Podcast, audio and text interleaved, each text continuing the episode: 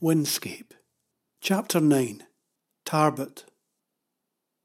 Once they'd passed the small family graveyard and a few more buildings left over from the days of the whaling station, it wasn't long before Jenny and Pavel and Lord reached the main road to Tarbert. Covered in new tarmac and as smooth as glass, the road cut through an indiscernible carpet of thick heather and peaty lochans.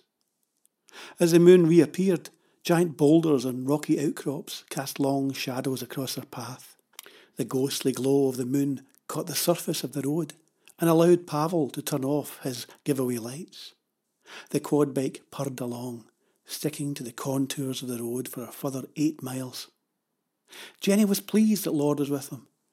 He seemed to be enjoying himself, nuzzling in between them on the double seat, his ears flattened, his tongue lolling beneath his silver speckled jaw. There's Tarbert, said Pavel. The yellow glow of the streetlights soon diluted the sharpness of the stars. The low, angry clouds softened in the neon glare. Jenny could see the ferry once they cleared the main street. Its lights were on, and it rose above the harbour like an oversized licorice allsort, black and white with a red and yellow funnel. A few cars and lorries were lined up in the parking lanes. How are we going to do this? asked Jenny. Do what? said Pavel. Get tickets and stuff. Pavel drove the quad bike up the last incline in the road before the ferry car park, and then killed the power. Jenny gripped on a little tighter as the bike freewheeled into the shadows behind the public toilets. Right, said Pavel, stepping down from the quad bike. We have two choices. Which are? pressed Jenny. One, we buy the tickets ourselves when the ticket office opens at 5am. Or two, we sneak on board. How the heck can we sneak on board? said Jenny. She watched Lord sniff around the base of a lamp post before lifting his leg. Pavel scanned the car park. Not much to hide in there. Let's just use your money and buy two tickets. It'd be better if someone bought the tickets for us, though. We don't want to be remembered as that boy and girl with the dog who came on by themselves.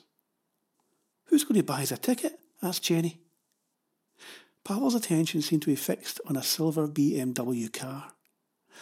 That's got to be a rep's car, he murmured. What's a rep? asked Jenny. A salesman, of course, said Pavel. Why don't we ask him to get us the tickets? We'll just say that we're meeting our parents over in Skye. We'll just say that we're not sure how to buy tickets, you know, what to say and stuff. Jenny called on Lord. What about Lord? Pavel's shoulders dropped. Uh, I suppose we'll have to take him with us. We can't exactly abandon him. No, said Jenny, we can't. She cuddled into the old dog. The waiting room's open, said Pavel. It's still empty, and it'll be warmer in there. Jenny walked a short distance to the rickety old building and opened the door. It smelt of wet coats and pee. She plumped down onto a flaking maroon bench and watched Pavel as he stood on his tiptoes and switched on the heater. Her eyes were heavy, and the single element heater was soon enough to send her to sleep. Jenny! She woke up with a gasp. The sales rep's coming towards the waiting room, said Pavel. She yawned and rubbed her eyes. What time is it? Almost five, said Pavel. The man walking towards them didn't look much older than them. It was beginning to get lighter, and Jenny could see that he had a neat brown haircut with a wisp of a moustache. Seagulls scattered at his feet, then took to the air in a blur of grey and white feathers. The remains of a fish supper lay strewn across his path. The man grimaced and sidestepped the mess. Lord issued a low growl. He looks far too young to be a salesman, said Jenny, not really sure what age you had to be to become a salesman in the first place. Her head was still muggy. Leave this to me, said Pavel. Lord tugged in Pavel's belt. His makeshift lead. Calm down, Lord, said Jenny. Lord panted louder and then jerked forwards. The lead slipped through Pavel's hand. Wait, said Jenny. Lord, however, was running full pelt at the young stranger. Jenny watched the young man freeze and then brace. Lord raced round the man's legs and made straight for the fish supper. Seagulls already returning to their feast, squawked noisily as Lord snapped at them. Soon the old dog was munching down the greasy remnants of the takeaway. The waiting room door swung inwards. Hi, said the man, in an upbeat voice. Chirpy, with kind eyes and very white teeth, he continued, That's one hungry dog you've got there. Jenny hesitated. Uh, yes. He normally gets fed at the other side, said Pavel. Our mum and dad are usually waiting with his stuff. This, this is Jean. He pointed to Jenny. Jean? thought Jenny. She supposed it was better not to use their real names. She nodded and then snuggled back into her coat, hoping Pavel would keep the rest of the conversation going. How did you get here so early? said the man.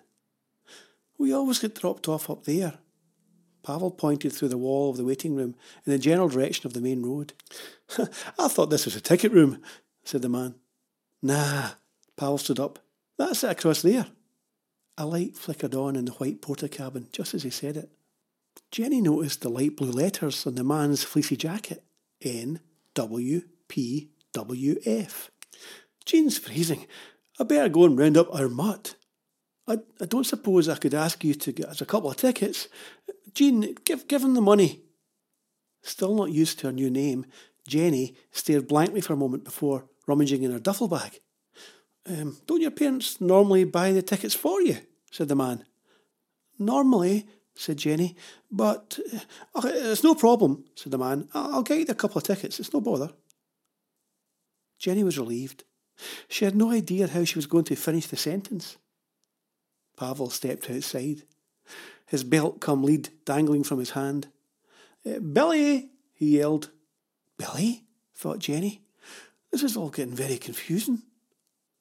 Lord, quite understandably, ignored Pavel and continued to scoff down the scattered chips. As the man turned to leave, Jenny asked, What do the letters on your jacket stand for? The young man hovered in the doorway. These, he pointed to the light blue embroidered letters. Oh, they stand for North West Power Wind Farms. Oh, said Jenny, suddenly wishing she had never asked.